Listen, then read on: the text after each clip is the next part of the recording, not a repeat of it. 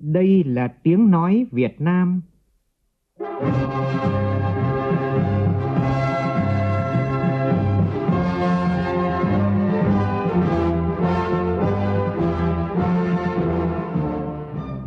là tiếng nói Việt Nam, phát thanh từ Hà Nội, thủ đô nước Cộng hòa xã hội chủ nghĩa Việt Nam.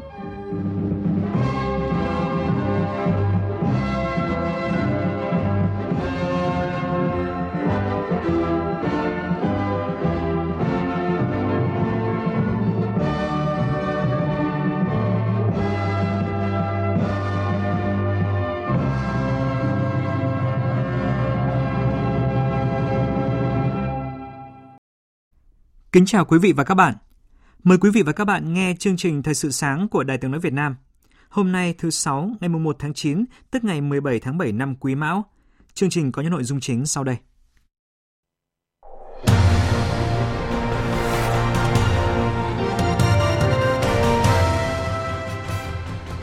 Tại lễ kỷ niệm 78 năm ngày Quốc khánh diễn ra tối qua với sự tham gia đông đủ của các vị đại sứ, đại biện, trưởng đại diện các tổ chức nước ngoài tại Hà Nội, Chủ tịch nước Võ Văn Thưởng khẳng định Việt Nam sẽ luôn là người bạn chân thành, thủy chung, là đối tác tin cậy, thành viên có trách nhiệm trong cộng đồng quốc tế. Nét văn hóa độc đáo đón Tết độc lập trên quê hương Đại tướng Võ Nguyên Giáp.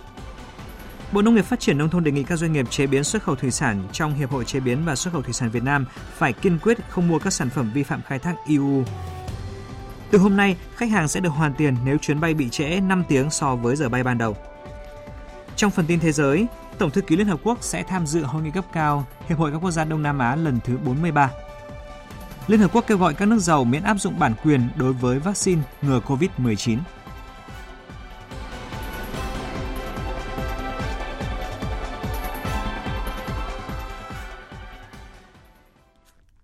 Bây giờ là nội dung chi tiết. Tối qua, tại Nhà hát lớn Hà Nội, Chủ tịch nước Võ Văn Thưởng và phu nhân chủ trì kỷ niệm 78 năm ngày Quốc khánh nước Cộng hòa xã hội chủ nghĩa Việt Nam, mùng 2 tháng 9 năm 1945, mùng 2 tháng 9 năm 2023. Tham dự buổi lễ có các đồng chí lãnh đạo Đảng, Nhà nước, các nhà khoa học, các nhân sĩ trí thức, doanh nhân, thanh niên tiêu biểu trong cả nước. Về phía đại biểu quốc tế có ông Sadi Salama, đại sứ đặc mệnh toàn quyền nhà nước Palestine tại Việt Nam, trưởng đoàn ngoại giao, các vị đại sứ, đại biện, trưởng đại diện các tổ chức quốc tế tại Hà Nội cùng phu nhân, phu quân. Phản ánh của phóng viên Vũ Dũng. Tại chương trình kỷ niệm, phần nghi lễ diễn ra rất trang trọng với đội nghi lễ trong trang phục chỉnh tề, rước cờ tổ quốc trên sân khấu, quân nhạc cử quốc thiều Việt Nam và hát quốc ca. Phát biểu tại buổi lễ kỷ niệm, Chủ tịch nước Võ Văn Thưởng nhấn mạnh, từ mùa thu cách mạng năm 1945 với tinh thần không có gì quý hơn độc lập tự do, dân tộc Việt Nam đã kiên cường, anh dũng, trải qua nhiều cuộc trường chinh vô cùng gian khổ, ác liệt với sự hy sinh của hàng triệu người con ưu tú để giải phóng dân tộc, thống nhất đất nước, xây dựng và bảo vệ Tổ quốc. Từ một đất nước không có tên trên bản đồ thế giới, đến hôm nay, Việt Nam đã thiết lập quan hệ ngoại giao với 192 quốc gia, đã vươn lên trở thành một nền kinh tế năng động hàng đầu ở châu Á Thái Bình Dương. Việt Nam kiên trì phấn đấu thực hiện lý tưởng độc lập dân tộc gắn liền với chủ nghĩa xã hội mà Đảng, Bác Hồ và nhân dân đã lựa chọn. Trên con đường hiện thực hóa khát vọng trở thành một quốc gia phát triển thu nhập cao vào năm 2045 phải tiếp tục phát huy sức mạnh đại đoàn kết toàn dân tộc, kiên trì đẩy mạnh đồng bộ và toàn diện sự nghiệp đổi mới, hội nhập quốc tế toàn diện và sâu rộng, tiếp tục hoàn thiện nhà nước pháp quyền xã hội chủ nghĩa và nền kinh tế thị trường định hướng xã hội chủ nghĩa, bảo vệ vững chắc chủ quyền, toàn vẹn lãnh thổ quốc gia, giữ gìn, phát huy những di sản quý báu mà các thế hệ người Việt Nam đã dày công vun đắp. Trong tiến trình ấy, nhân dân luôn ở vị trí trung tâm, là chủ thể, động lực và mục tiêu xuyên suốt của mọi chính sách. Chủ tịch nước nhấn mạnh Việt Nam luôn nhất quán đường lối đối ngoại độc lập, tự chủ, đa dạng hóa, đa phương hóa, là bạn, là đối tác tin cậy, thành viên có trách nhiệm trong cộng đồng quốc tế vì hòa bình, ổn định, hợp tác và phát triển trên thế giới. Khẳng định trong mỗi chặng đường phát triển của Việt Nam đều in đậm dấu ấn tình cảm tốt đẹp, sự ủng hộ, hợp tác hiệu quả, thiết thực, sự giúp đỡ trí tình trí nghĩa của bạn bè trên thế giới. Chủ tịch nước chân thành cảm ơn các quốc gia, đối tác và nhân dân tiến bộ trên thế giới đã đồng hành với Việt Nam, dành cho Việt Nam sự yêu mến, tin cậy, chia sẻ, hỗ trợ quý báu, có phần vào những thành tựu của Việt Nam 78 năm qua, để Việt Nam có được cơ đồ, tiềm lực, vị thế và uy tín quốc tế như ngày nay. Nêu những biến động phức tạp, nhiều thách thức đối với thế giới hiện nay, Chủ tịch nước Võ Văn Thưởng nhấn mạnh. Để gìn giữ hòa bình và thịnh vượng chung cho tất cả các quốc gia, chúng ta cần cùng nhau đoàn kết, thúc đẩy hợp tác, củng cố chủ nghĩa đa phương, tuân thủ hiến chương Liên Hợp Quốc và luật pháp quốc tế. Việt Nam sẵn sàng làm cầu nối cho hợp tác và đối thoại, củng cố chủ nghĩa đa phương, thúc đẩy giải quyết bằng biện pháp hòa bình thông qua đối thoại về các tranh chấp trên cơ sở hiến chương Liên Hợp Quốc và luật pháp quốc tế sẽ luôn là người bạn chân thành, thủy chung là đối tác tin cậy, thành viên có trách nhiệm trong cộng đồng quốc tế. Thay mặt các vị đại sứ, đại biện, trưởng đại diện các tổ chức quốc tế tại Hà Nội, ông Sadi Salama, đại sứ Palestine tại Việt Nam, trưởng đoàn ngoại giao, gửi tới lãnh đạo Đảng, Nhà nước và nhân dân Việt Nam những lời chúc mừng tốt đẹp nhất nhân sự kiện trọng đại này. Đại sứ bày tỏ ấn tượng về những thành quả toàn diện Việt Nam đạt được thời gian qua khi luôn duy trì được động lực tăng trưởng, được Quỹ tiền tệ quốc tế IMF nhận định là một điểm sáng trong bức tranh xám màu của kinh tế toàn cầu. Đại sứ khẳng định các nhà ngoại giao luôn sẵn sàng và quyết tâm tiếp tục các nỗ lực nhằm củng cố và thúc đẩy mở rộng hơn nữa mối quan hệ hữu nghị và hợp tác nhiều mặt giữa Việt Nam và các quốc gia. Sau phần nghi lễ là chương trình nghệ thuật đặc biệt kỷ niệm 78 năm Quốc khánh nước Cộng hòa xã hội chủ nghĩa Việt Nam.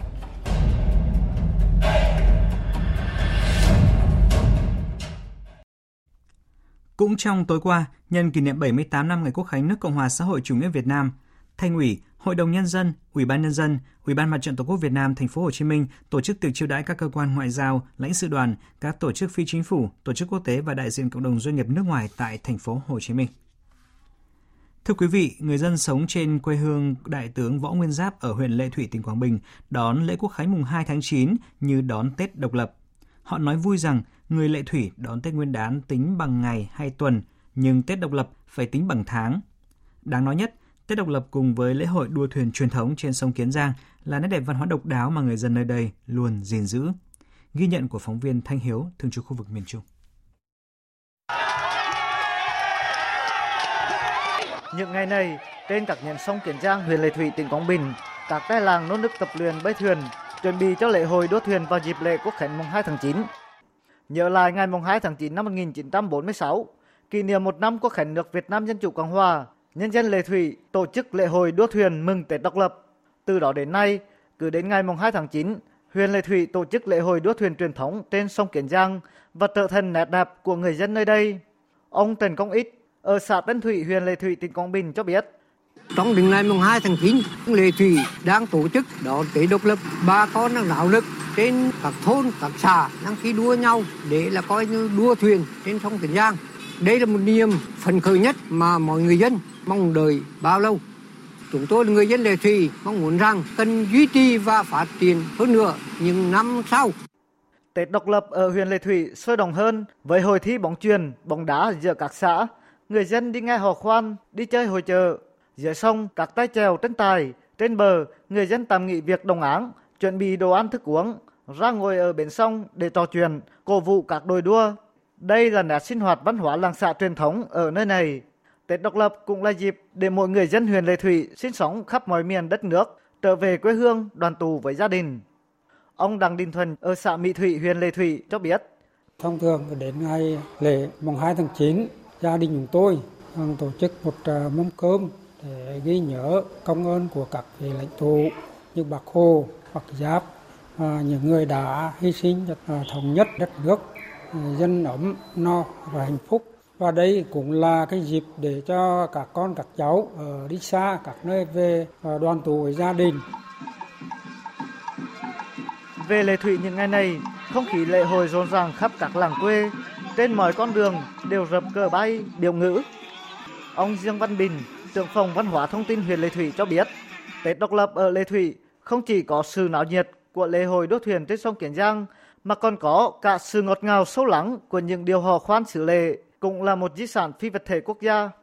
Các nghệ nhân và mọi người dân đều có thể ngân nga điều hò bên bến nước, đình làng. Theo ông Dương Văn Bình, trong dịp Tết độc lập, địa phương tổ chức các đêm hội diễn hò khoan đón du khách thập phương đến Lệ Thủy cùng hòa mình trong không khí rộn ràng của lễ hội.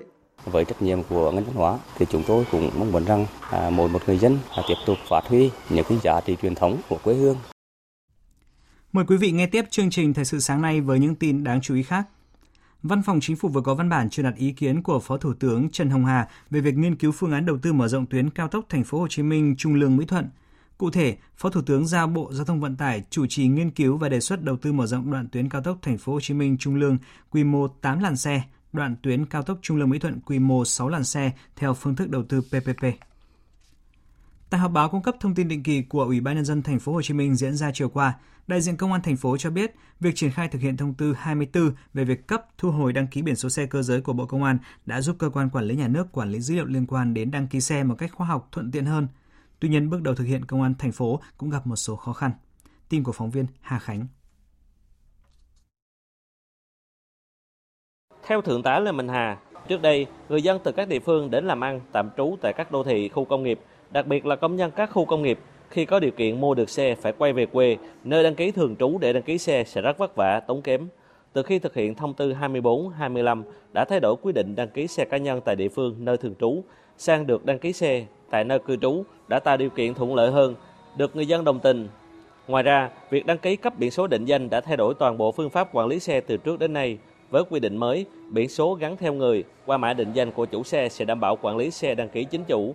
Chủ xe phải khai báo, làm thủ tục thu hồi, đăng ký sang tên khi chuyển quyền sở hữu xe, giúp cơ quan quản lý được chặt chẽ, giảm thiểu nguồn nhân lực, tiết kiệm thời gian. Dù vậy, Thượng tá Lê Mạnh Hà cho biết trong quá trình thực hiện, phòng BC08, Công an quận huyện, thành phố Thủ Đức cũng gặp phải một số khó khăn vướng mắt ảnh hưởng đến kết quả giải quyết và sự hài lòng của người dân. Đó là phần mềm trên cổng dịch vụ công của Bộ Công an có lúc bị lỗi, không khai được thông tin, trường hợp khai báo được có mã hồ sơ nhưng hệ thống đăng ký xe không tìm thấy dữ liệu hoặc có dữ liệu nhưng không in được giấy khai đăng ký xe trực tuyến.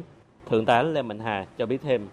Khi cơ quan chức năng thu hồi cái biển số xe, ví dụ xe mà mua bán ủy quyền, thì bây giờ để tìm cái chủ xe để thu hồi cái biển số xe và cái đăng ký xe thì cũng khó khăn.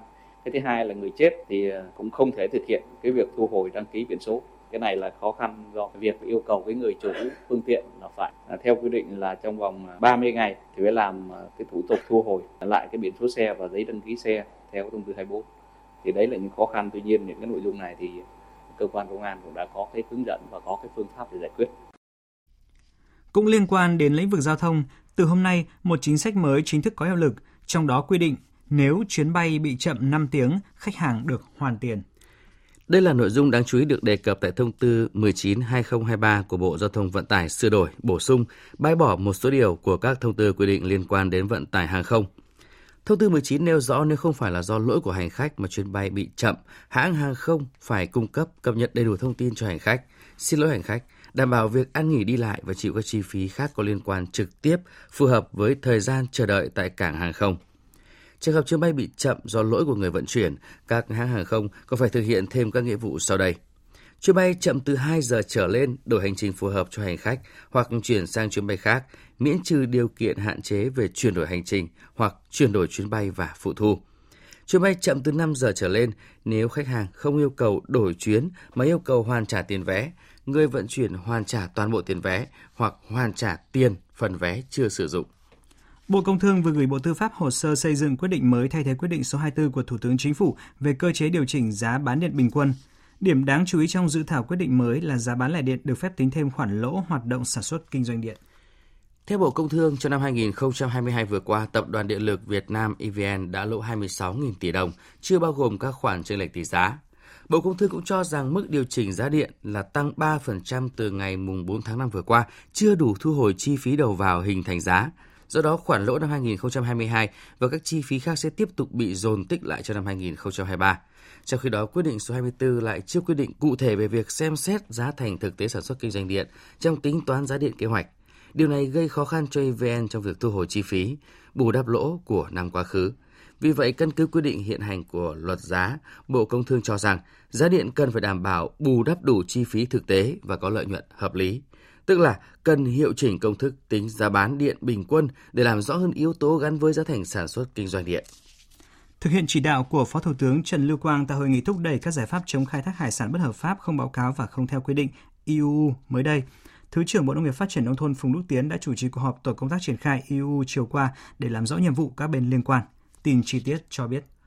Theo Thứ trưởng Phùng Đức Tiến, để quản lý đội tàu, Bộ Nông nghiệp Phát triển Nông thôn sẽ chỉ đạo cụ thể với từng tỉnh thành, chứ không phải chỉ đạo chung cho 28 tỉnh thành ven biển như trước đây. Việc này nhằm quản lý chặt chẽ đội tàu ra khơi, đánh bắt, trong đó có việc thực hiện lắp đặt, bật thiết bị giám sát hành trình. Với tàu có chiều dài 15 mét trở lên nằm trong danh sách vi phạm về bật thiết bị giám sát hành trình mà Trung tâm Thông tin Thủy sản đã gửi địa phương cũng phải xử lý dứt điểm.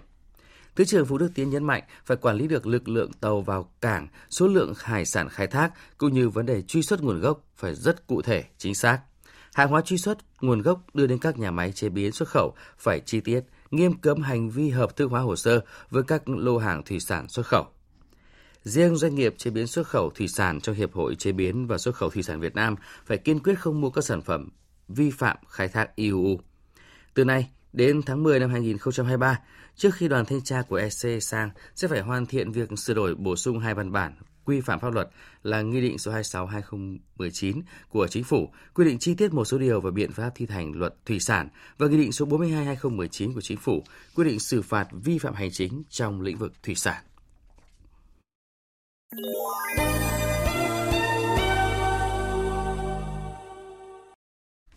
Xin chuyển sang phần tin thế giới. Tổng thư ký Liên Hợp Quốc Antonio Guterres hôm qua xác nhận sẽ dự hội nghị cấp cao Hiệp hội các quốc gia Đông Nam Á ASEAN lần thứ 43 trong khuôn khổ lịch trình tháng 9 với nhiều chuyến công du tham dự các hội nghị đa phương quan trọng trên toàn thế giới. Chuỗi hội nghị cấp cao ASEAN 43 sẽ tập trung vào bốn trọng tâm chính bao gồm việc thiết lập nền tảng cho tầm nhìn dài hạn của ASEAN, giúp ASEAN trở nên kiên cường hơn để ứng phó với các thách thức của thời đại, đưa ASEAN trở thành trung tâm tăng trưởng kinh tế và biến Ấn Độ Dương-Thái Bình Dương thành khu vực hòa bình và thịnh vượng. Trong một diễn biến liên quan, một quan chức ngoại giao Indonesia hôm qua cho biết một trong những văn kiện quan trọng nhất của hội nghị cấp cao Hiệp hội các quốc gia Đông Nam Á ASEAN lần thứ 43 đó là thông qua tuyên bố hòa hợp ASEAN 4 với tầm nhìn ASEAN 2045. Vụ trưởng Hợp tác Chính trị và An ninh thuộc Bộ Ngoại giao Indonesia Ronli Ansia Soemirat cho biết các bộ trưởng ngoại giao ASEAN đã nhất trí bắt đầu thảo luận về tuyên bố hòa hợp ASEAN 4, đồng thời hy vọng rằng dự thảo văn kiện này sẽ được trình lên hội nghị cấp cao ASEAN 43 diễn ra từ ngày 5 đến ngày 7 tháng 9 tới để các nhà lãnh đạo thông qua. Tiếp theo là những diễn biến mới nhất liên quan đến tình hình tại Niger và Gabon. Trong một động thái khá bất ngờ, Nigeria, nước giữ cương vị Chủ tịch Cộng đồng Kinh tế Tây Phi ECOWAS hôm qua đã công bố đề xuất một giai đoạn chuyển tiếp kéo dài 9 tháng cho cuộc khủng hoảng hậu đảo chính quân sự tại Niger. Phóng viên Bá Thi, theo dõi khu vực châu Phi, đưa tin. Thông báo chính thức của ECOWAS cho biết, Chủ tịch khối này Tổng thống Nigeria Bola Tinubu cùng ngày đã công bố sáng kiến xử lý cuộc khủng hoảng tại Niger với trọng tâm là một giai đoạn chuyển tiếp kéo dài 9 tháng – Tương tự như kế hoạch xử lý khủng hoảng đã triển khai thành công tại chính Nigeria trong những năm 1990. Một mặt, thông báo nhấn mạnh ECOWAS sẽ không dỡ bỏ các lệnh trừng phạt áp đặt chống Niger nếu không nhận thấy những điều chỉnh tích cực tại Niger. Sau cuộc đảo chính lật đổ Tổng thống Niger Mohamed Bazoum đêm 26 tháng 7 vừa qua, ECOWAS đã áp đặt nhiều biện pháp trừng phạt với Niger, đồng thời đe dọa tiến hành mọi biện pháp cần thiết để khôi phục trật tự hiến pháp tại nước này – bao gồm cả biện pháp can thiệp quân sự. Cũng trong ngày hôm qua, Liên minh châu Âu EU đã tiến hành cuộc họp đặc biệt tại Tây Ban Nha để thảo luận một số vấn đề, trong đó có cuộc đảo chính tại Niger. Tuyên bố tại họp báo sau cuộc họp, cao ủy phụ trách chính sách đối ngoại và an ninh của EU, ông Joseph Borrell cho biết, các ngoại trưởng EU đã nhất trí về quyết định tiến hành các biện pháp trừng phạt nhằm vào lãnh đạo phe đảo chính tại Niger. Ngay trong tối qua, Liên minh châu Phi đã quyết định đình chỉ tư cách thành viên của Gabon, quốc gia vừa xảy ra cuộc đảo chính lật đổ Tổng thống Ali Bongo sáng sớm ngày 30 tháng 8. Về phần mình, chính quyền quân sự tại Gabon khẳng định sẽ tuân thủ tất cả các cam kết quốc tế mà nước này đã tham gia. Phóng viên Bá Thi theo dõi khu vực châu Phi tiếp tục đưa tin. Liên minh châu Phi đình chỉ hoàn toàn sự tham gia của Gabon trong tất cả các hoạt động của Liên minh châu Phi cho tới khi nào trật tự hiến pháp tại Gabon được khôi phục. Trong khi đó tại Gabon, chính quyền quân sự hôm qua thông báo sẽ tiến hành lễ nhậm chức Tổng thống lâm thời đối với tướng Oligui Nguema, Chủ tịch Ủy ban giai đoạn chuyển tiếp và khôi phục thể chế vào ngày 4 tháng 9 tới đây. Cùng ngày, chính quyền quân sự ra thông báo khẳng định sẽ tuân thủ tất cả các cam kết về đối nội và đối ngoại mà Gabon đang tham gia.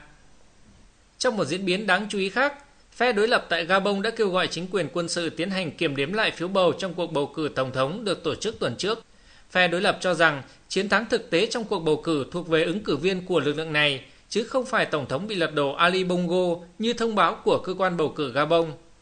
Một mặt, phe đối lập kêu gọi chính quyền quân sự tiến hành đối thoại nhằm tìm giải pháp tốt nhất cho tương lai đất nước. Liên Hợp Quốc, Liên minh châu Âu, Liên minh châu Phi cùng nhiều quốc gia và tổ chức quốc tế đã lên tiếng phản đối cuộc đảo chính, kêu gọi sớm lập lại trật tự hiến pháp và khôi phục tiến trình dân chủ tại Gabon. Sau chuyến thăm hai ngày tới Liban, Cố vấn cấp cao Nhà Trắng Amos Hochstein hôm qua cho biết Mỹ đang nghiên cứu khả năng giải quyết tranh chấp biên giới kéo dài giữa Liban và Israel. Cố vấn cấp cao Nhà Trắng Amos Hochstein cho biết việc xem xét vấn đề này là điều tự nhiên sau việc phân định biên giới trên biển giữa hai nước vào năm 2022, mở đường cho các hoạt động thăm dò ngoài khơi bắt đầu vào tuần trước.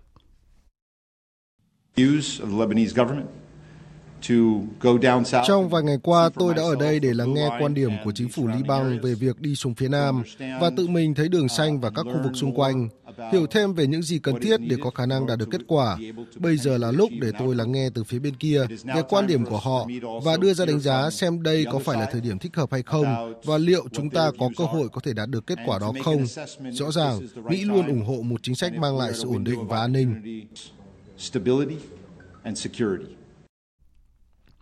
Đường phân giới hiện tại giữa Liban và Israel được gọi là đường xanh, một đường biên giới do Liên Hợp Quốc vẽ ra đánh dấu vị trí mà lực lượng Israel rút lui khi họ rời miền Nam Liban vào năm 2000.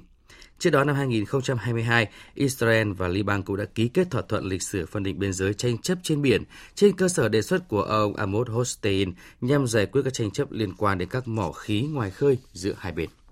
Ủy ban xóa bỏ phân biệt chủng tộc của Liên Hợp Quốc đã kêu gọi các nước giàu, đặc biệt là Anh, Đức, Thụy Sĩ và Mỹ, miễn áp dụng bản quyền đối với các loại vaccine ngừa COVID-19, đồng thời khẳng định các nước này đã vi phạm quy định về chống phân biệt chủng tộc. Hồi tháng 6 năm ngoái, các nước thành viên của Tổ chức Thương mại Thế giới WTO đã đạt thỏa thuận cho phép các quốc gia đang phát triển miễn áp dụng bản quyền vaccine ngừa COVID-19 trong 5 năm, song các cuộc đàm phán về vấn đề này vẫn đang bị đình trệ.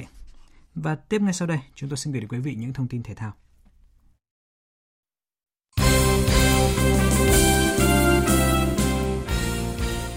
Bộ trưởng Bộ Văn hóa Thể thao và Du lịch Nguyễn Văn Hùng hôm qua đã ký quyết định về việc thành lập Đoàn Thể thao Việt Nam tham dự Đại hội Thể thao châu Á lần thứ 19, gọi tắt là ASEAN 19 tại Trung Quốc.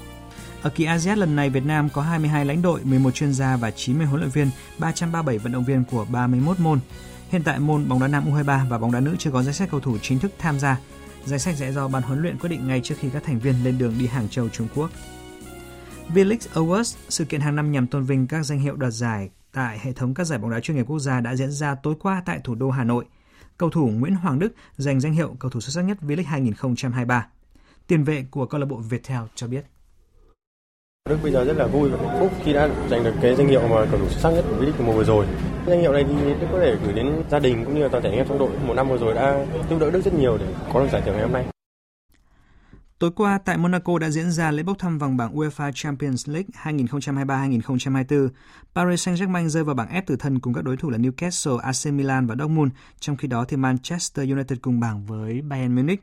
So với quỷ đỏ thì đội bóng cùng thành phố là Manchester City dễ thở hơn khi nằm ở bảng G cùng với các đội bóng chiếu dưới là Leipzig, sao đỏ Belgrade và Young Boys.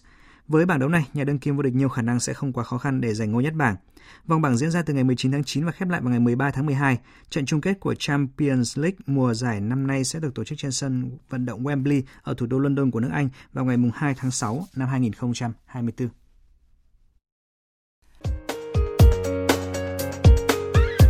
Dự báo thời tiết Bắc Bộ và khu vực Hà Nội ít mây, ngày nắng có nơi có nắng nóng, đêm không mưa, gió đông bắc đến bắc cấp 2 cấp 3. Nhiệt độ từ 23 đến 35 độ, có nơi trên 35 độ. Khu vực từ Thanh Hóa đến Thừa Thiên Huế, khu vực từ Đà Nẵng đến Bình Thuận, có mây, ngày nắng, phía Bắc có nơi có nắng nóng, chiều tối và đêm có mưa rào và rông vài nơi. Gió Bắc đến Tây Bắc cấp 2, cấp 3, trong mưa rông có khả năng xảy ra lốc xét, mưa đá và gió giật mạnh. Nhiệt độ từ 23 đến 35 độ, phía Nam từ 23 đến 33 độ. Tây Nguyên và Nam Bộ, nhiều mây, chiều và đêm có mưa rào và rông vài nơi, cục bộ có mưa to, riêng phía Nam có mưa vừa mưa to, có nơi mưa rất to. Gió Tây Nam cấp 2, cấp 3, trong mưa rông có khả năng xảy ra lốc, xét và gió giật mạnh. Nhiệt độ từ 19 đến 29 độ, có nơi trên 29 độ. Dự báo thời tiết biển, Bắc Vịnh Bắc Bộ không mưa, tầm nhìn xa trên 10 km, gió Bắc đến Tây Bắc cấp 4, cấp 5. Nam Vịnh Bắc Bộ có mưa rào và rông vài nơi, riêng phía Nam đêm có mưa rào, rải rác và có nơi có rông. Trong cơn rông có khả năng xảy ra lốc xoáy và gió giật mạnh. Tầm nhìn xa trên 10 km giảm xuống 4 đến 10 km trong mưa, gió Bắc đến Tây Bắc cấp 4, cấp 5. Vùng biển từ Quảng Trị đến Quảng Ngãi, vùng biển từ Bình Định đến Ninh Thuận có mưa rào và rải rác có rông. Trong mưa rông có khả năng xảy ra lốc xoáy và gió giật mạnh. Tầm nhìn xa từ 4 đến 10 km, gió Tây Bắc đến Tây cấp 4, cấp 5. Vùng biển từ Bình Thuận đến Cà Mau, vùng biển từ Cà Mau đến Kiên Giang có mưa rào và rông rải rác. Trong mưa rông có khả năng xảy ra lốc xoáy. Tầm nhìn xa trên 10 km, giảm xuống 4 đến 10 km trong mưa. Gió Tây Nam cấp 5, riêng khu vực từ Bình Thuận đến Bà Rịa Vũng Tàu cấp 6 có lúc cấp 7, giật cấp 8, cấp 9, biển động mạnh. Khu vực Bắc Biển Đông có mưa rào và rông, riêng phía Bắc có mưa bão. Tầm nhìn xa trên 10 km giảm xuống 4 đến 10 km trong mưa, riêng phía Bắc giảm xuống 2 đến 4 km trong mưa bão. Gió Tây Bắc đến Tây cấp 4, cấp 5 có lúc cấp 6, giật cấp 7, biển động. Riêng khu vực phía Bắc gió mạnh dần lên cấp 10 đến cấp 13, vùng gần tâm bão mạnh cấp 14 đến cấp 16, giật trên cấp 17, biển động dữ dội. Khu vực giữa Biển Đông, khu vực Nam Biển Đông, khu vực quần đảo Hoàng Sa thuộc thành phố Đà Nẵng, khu vực quần đảo Trường Sa thuộc tỉnh Khánh Hòa, Vịnh Thái Lan có mưa rào và rông rải rác. Trong mưa rông có khả năng xảy ra lốc xoáy. Tầm nhìn xa trên 10 km giảm xuống 4 đến 10 km trong mưa. Gió Tây Nam cấp 6 có lúc cấp 7, giật cấp 8 cấp 9, biển động mạnh. Vừa rồi là những thông tin thời tiết. Bây giờ chúng tôi tóm lược những tin chính đã phát trong chương trình.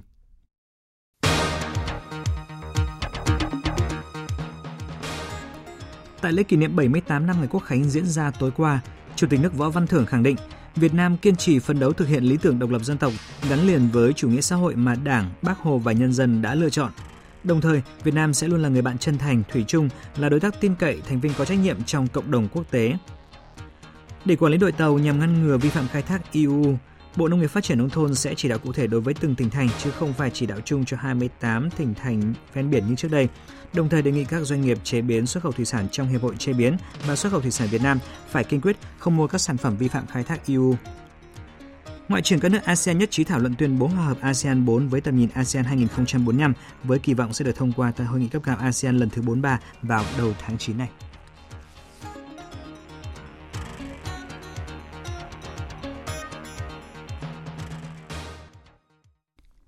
Thời lượng dành cho chương trình Thời sự sáng nay đến đây đã hết. Chương trình do các biên tập viên Hoàng Ân và Ngọc Trinh biên soạn và thực hiện với sự tham gia của phát thanh viên Sơn Tùng, kỹ thuật viên Thu Huệ, chịu trách nhiệm nội dung Nguyễn Vũ Duy. Xin kính chào tạm biệt và hẹn gặp lại quý vị trong những chương trình sau.